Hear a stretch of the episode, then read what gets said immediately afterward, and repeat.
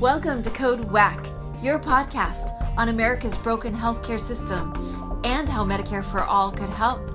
I'm your host, Brenda Gazzar. How has the coronavirus pandemic affected the fight for universal healthcare in America? What would it take for Medicare for All to become a nationwide reality today? To find out, we spoke to Dr. Abdul El-Sayed, physician, politician, and co author of the new book, Medicare for All A Citizen's Guide.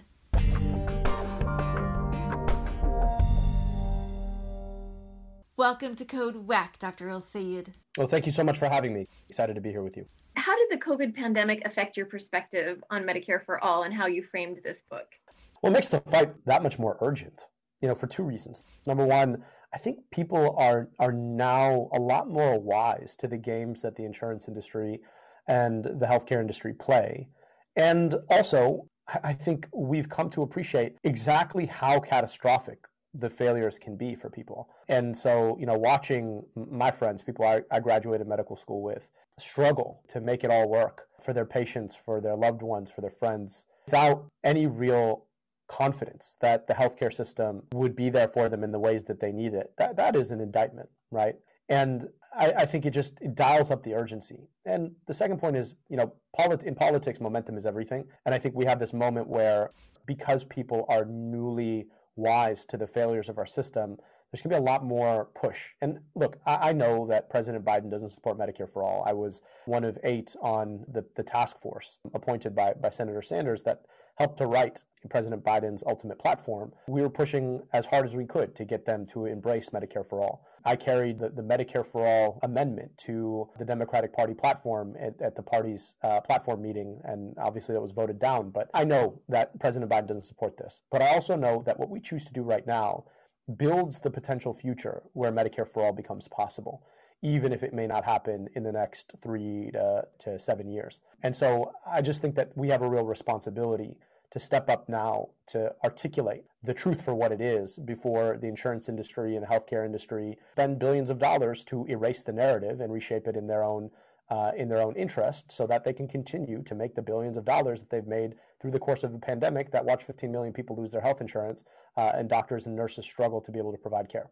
Mm, right. So, speaking of Biden, a new federal Medicare for All bill has been introduced into the House of Representatives one year into the coronavirus pandemic. Um, we know Biden's position. What would a path to success look like for this bill?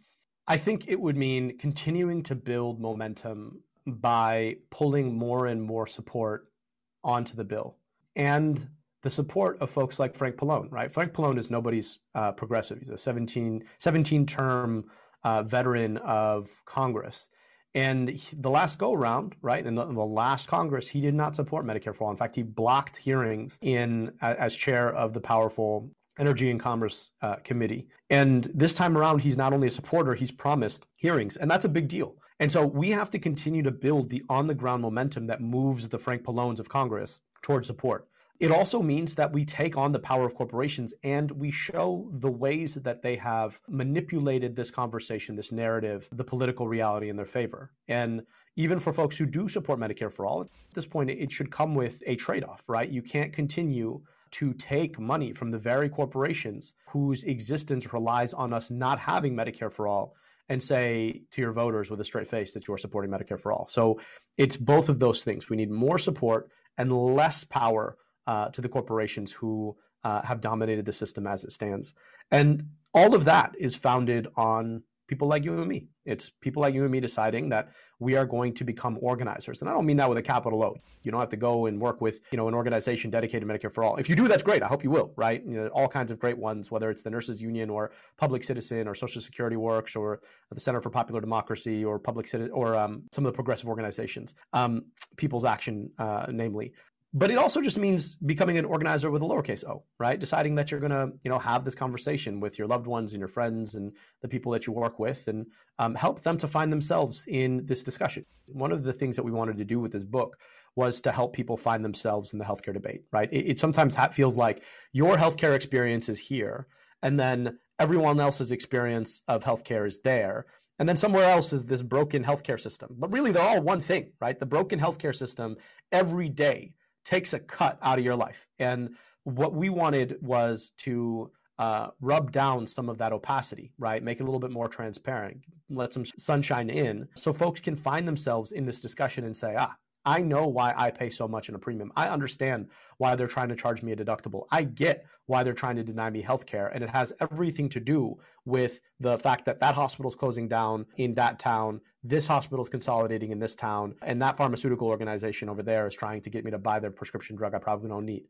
All of those things are related. And our hope with this book was to, to show how. Mm, great. I'm curious what kind of feedback you've gotten so far from the book.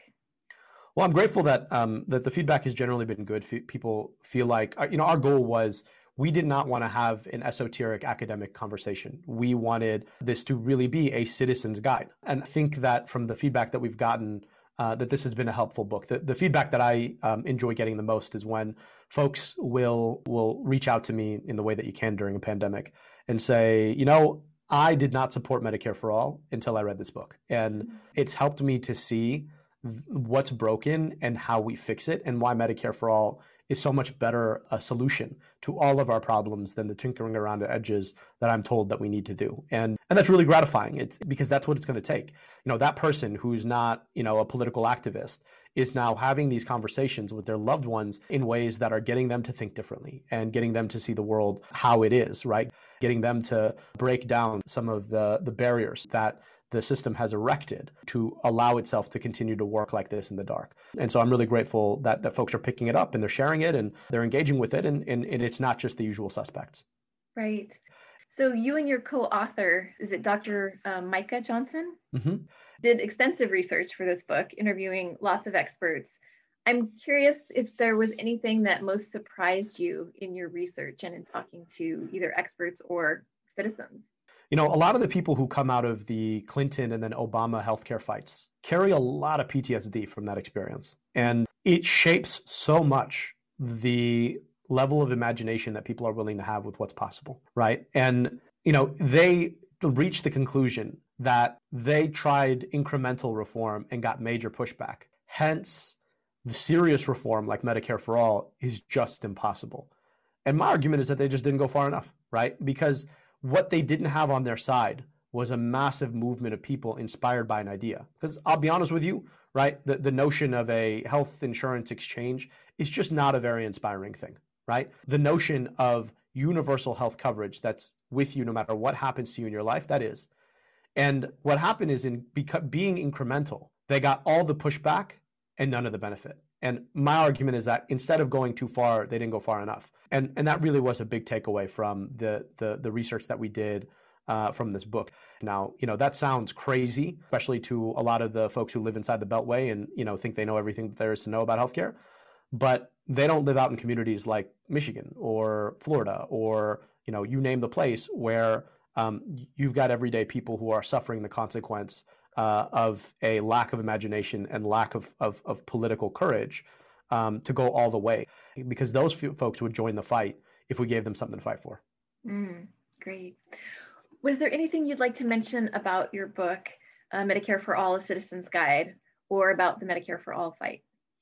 Yes, um, I hope that you'll pick up the book. Um, I, you know, we, Micah and I put a lot of effort into it, and uh, we hope that it's it's a useful tool, um, and it's not just for folks who believe in Medicare for all. It's for folks who are skeptical, and you know, even if you come out disagreeing, uh, hopefully your disagreements will be that much more based in in in evidence. And the, the, the second piece is that this fight matters for everyone. It is every single person who's got a body which you know I went to med school. Everybody has a body. You are part of this fight, whether you like it or not, whether you choose to be a, be a part of it or not, because there's someone out there monetizing your illness or the potential for your illness uh, in ways that probably don't benefit you. And so I hope that you'll become a part of it, whether that's joining one of the organizations I talked about earlier and deciding that you're going to uh, make phone calls or send text messages or or knock on doors, or it's just deciding that you're going to be one of those organizers with a lowercase o who's having these conversations with the people that you love and care about. This is your fight too, and and my hope is that you find yourself uh, in it.